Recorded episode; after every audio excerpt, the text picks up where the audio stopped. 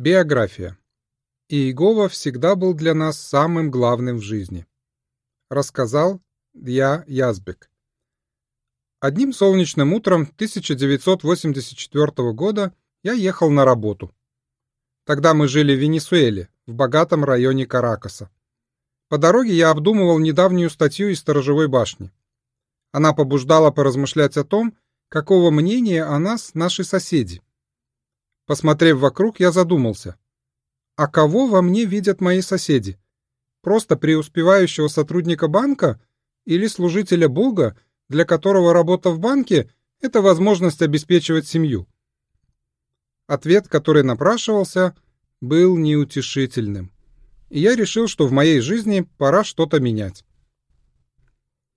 Я родился 19 мая 1940 года в ливанском городке Амьюн. Через несколько лет наша семья переехала в Триполи. Рос я в атмосфере любви. Наша семья была крепкой и счастливой. В ней все любили Иегову. У меня было три сестры и брат. Я был самым младшим. Для моих родителей работа никогда не была самым главным в жизни. Больше всего мы дорожили возможностью изучать Библию, посещать христианские встречи и рассказывать другим о Боге. В нашем собрании было несколько помазанных христиан. Одним из них был Мишель Абут, который проводил книгоизучение, как тогда называлась эта встреча. Он узнал истину в Нью-Йорке, и благодаря ему в начале 1920-х годов она зазвучала и в Ливане. Мне особенно запомнилось, с каким уважением и заботой этот брат относился к двум молодым выпускницам школы Галаад, Эн и Гуэн Бивер. Наша семья очень с ними сдружилась. Много лет спустя я был необычайно рад встретиться с Энн в Соединенных Штатах. А еще позже я увиделся с Гуэн, которая вышла замуж за Уилфреда Гучча и служила вместе с ним в лондонском Вифиле. Проповедуем в Ливане. Когда я был ребенком, свидетелей Иеговы в Ливане было совсем немного. Все же мы с большим воодушевлением делились библейскими знаниями с другими. И делали мы это, несмотря на противодействие со стороны некоторых священников. Несколько событий особенно врезались в мою память. Однажды мы с моей сестрой Саной проповедовали в многоквартирном доме. Вдруг на том этаже, где мы разговаривали с людьми, появился священник. Видимо, он от кого-то узнал о нашем приходе. Он начал оскорблять мою сестру и настолько рассверепел, что столкнул ее с лестницы. Сана сильно ударилась. Кто-то вызвал полицейских, и они проследили за тем, чтобы Сане оказали помощь. А священника они забрали в участок, и там обнаружили, что при нем был пистолет. Начальник полиции спросил его, «Да вы вообще кто такой? Пастор или гангстер?» Вот еще один случай, который мне ярко запомнился. Наше собрание арендовало автобус, чтобы поехать проповедовать в один городок, который находился довольно далеко. Все шло хорошо, пока о нашем приезде не прознал местный священник и не собрал против нас толпу. Люди стали бросать нас камни и попали папе в голову. У меня до сих пор перед глазами его лицо, залитое кровью. Мама повела его в автобус, а все остальные пошли следом. Я никогда не забуду мамину реакцию. Обрабатывая папе рану, она говорила, «Иегова, прости их, они не ведают, что творят». Еще одно воспоминание связано с нашей поездкой к родственникам. Мы пришли домой к дедушке, а у него в гостях был епископ. Он знал, что мои родители были свидетелями Иеговы. Хотя мне было всего шесть лет, он решил пристыдить меня и спросил, «Ну и почему ты еще не крещеный?» Я ответил, что я еще маленький, и чтобы креститься, мне нужно больше узнать о Библии и развить крепкую веру. Ему не понравился мой ответ, и он сказал дедушке, что я вел себя непочтительно. Тем не менее, таких случаев было мало. В основном ливанцы дружелюбные и гостеприимны, поэтому у нас было много прекрасных разговоров о Библии, и мы проводили много изучений. Переезжаем в другую страну. Когда я еще учился в школе, в Ливан приехал молодой брат из Венесуэлы. Он приходил на встречи нашего собрания и там познакомился с моей сестрой Вафой. Со временем они поженились и переехали в Венесуэлу. Вафа очень по нам скучала и в своих письмах упрашивала папу, чтобы мы всей семьей перебрались в Венесуэлу. В конце концов она его убедила, и мы решились на переезд. Мы приехали в Венесуэлу в 1953 году и обосновались в Каракасе, недалеко от президентского дворца. Я был еще подростком, и всякий раз, когда мимо проезжал роскошный президентский автомобиль, я стоял разинув рот. А вот моим родителям приспособиться к новой стране было нелегко. Язык, культура, еда, климат — все было другое. Но только они начали осваиваться, как в нашей семье произошло несчастье. В дом приходит беда. У отца резко пошатнулось здоровье. Это было так странно. Сколько помню, он никогда не болел. А тут врачи обнаружили у него рак поджелудочной железы. Папу прооперировали, но, к сожалению, это не помогло, и через неделю он умер. Трудно описать словами, каким горем это стало для нашей семьи. Мне было всего 13 лет. Мир для нас как будто рухнул. Какое-то время мама не могла смириться с мыслью, что папы больше нет. Однако мы поняли, что нужно жить дальше, и с помощью Иеговы мы смогли пережить эту трагедию.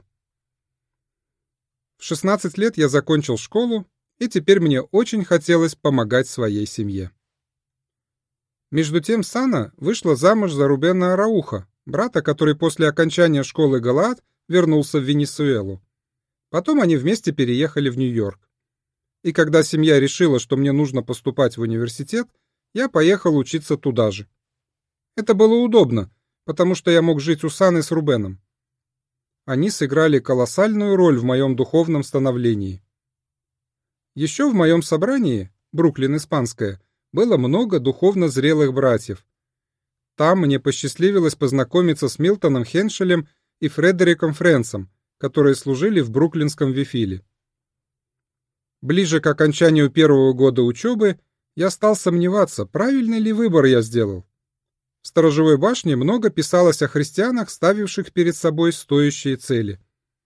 Я серьезно размышлял над этими статьями. Кроме этого, я видел, какими счастливыми были пионеры и вифильцы в нашем собрании – и захотел быть таким же, как они.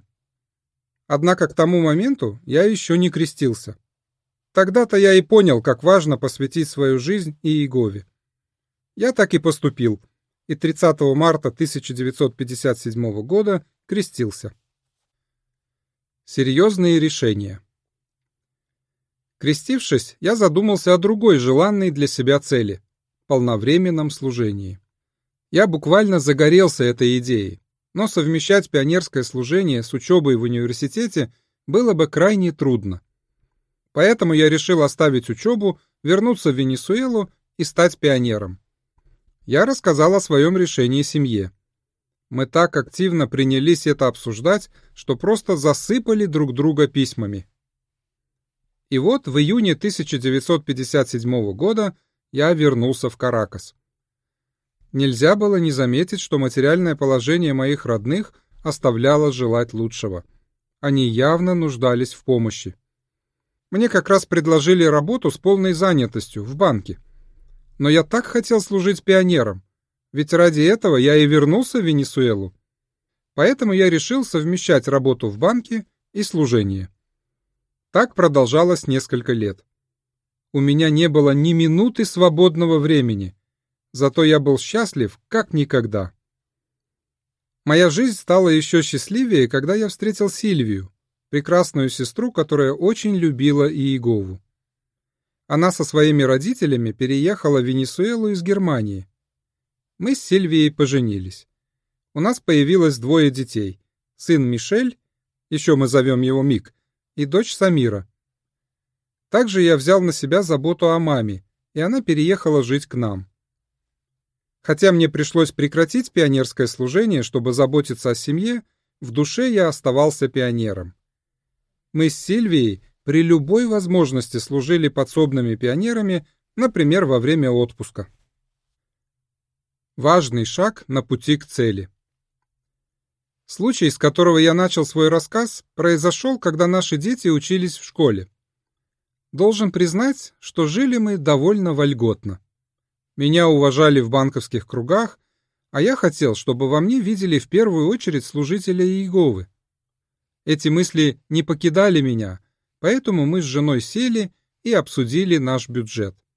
Долгов у нас не было, при увольнении из банка я получил бы солидное выходное пособие. И если бы мы упростили свою жизнь, этих средств нам хватило бы надолго. Решиться на этот шаг было нелегко, но моя дорогая жена и мама полностью меня поддержали. Я снова вступаю в ряды полновременных служителей. Как же я этого ждал? Казалось, все складывалось лучше некуда.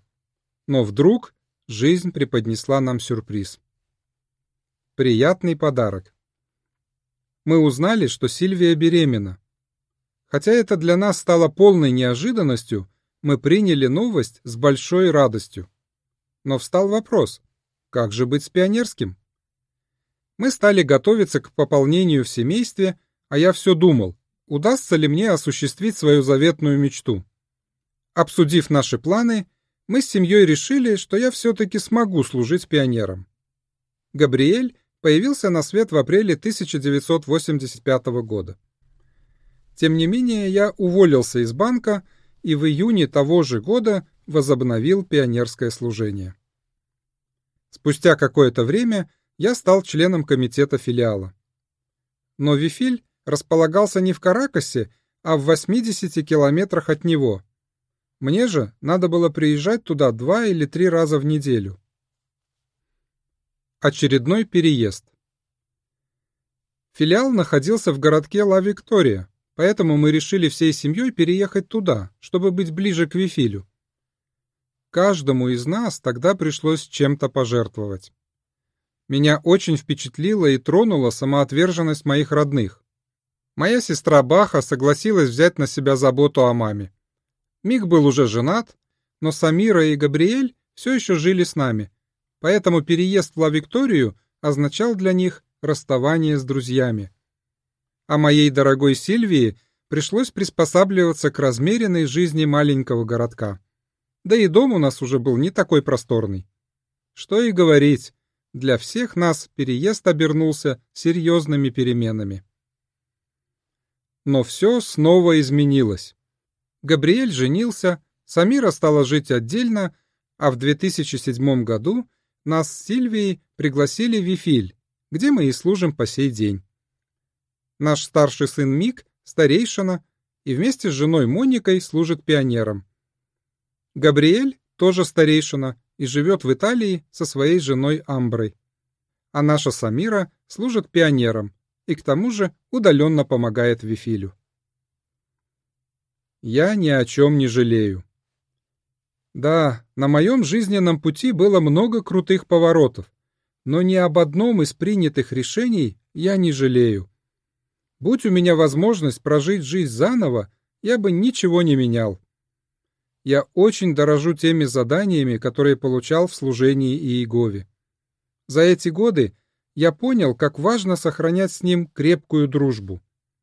Какие бы решения ни пришлось принимать в жизни, серьезные или не очень, Иегова может дать нам ни с чем не сравнимый мир и душевный покой. Нам с Сильвией нравится служить в Вифиле. Оглядываясь назад, мы понимаем, что Иегова поддерживал наше решение, потому что он для нас всегда был самым главным в жизни. Конец статьи.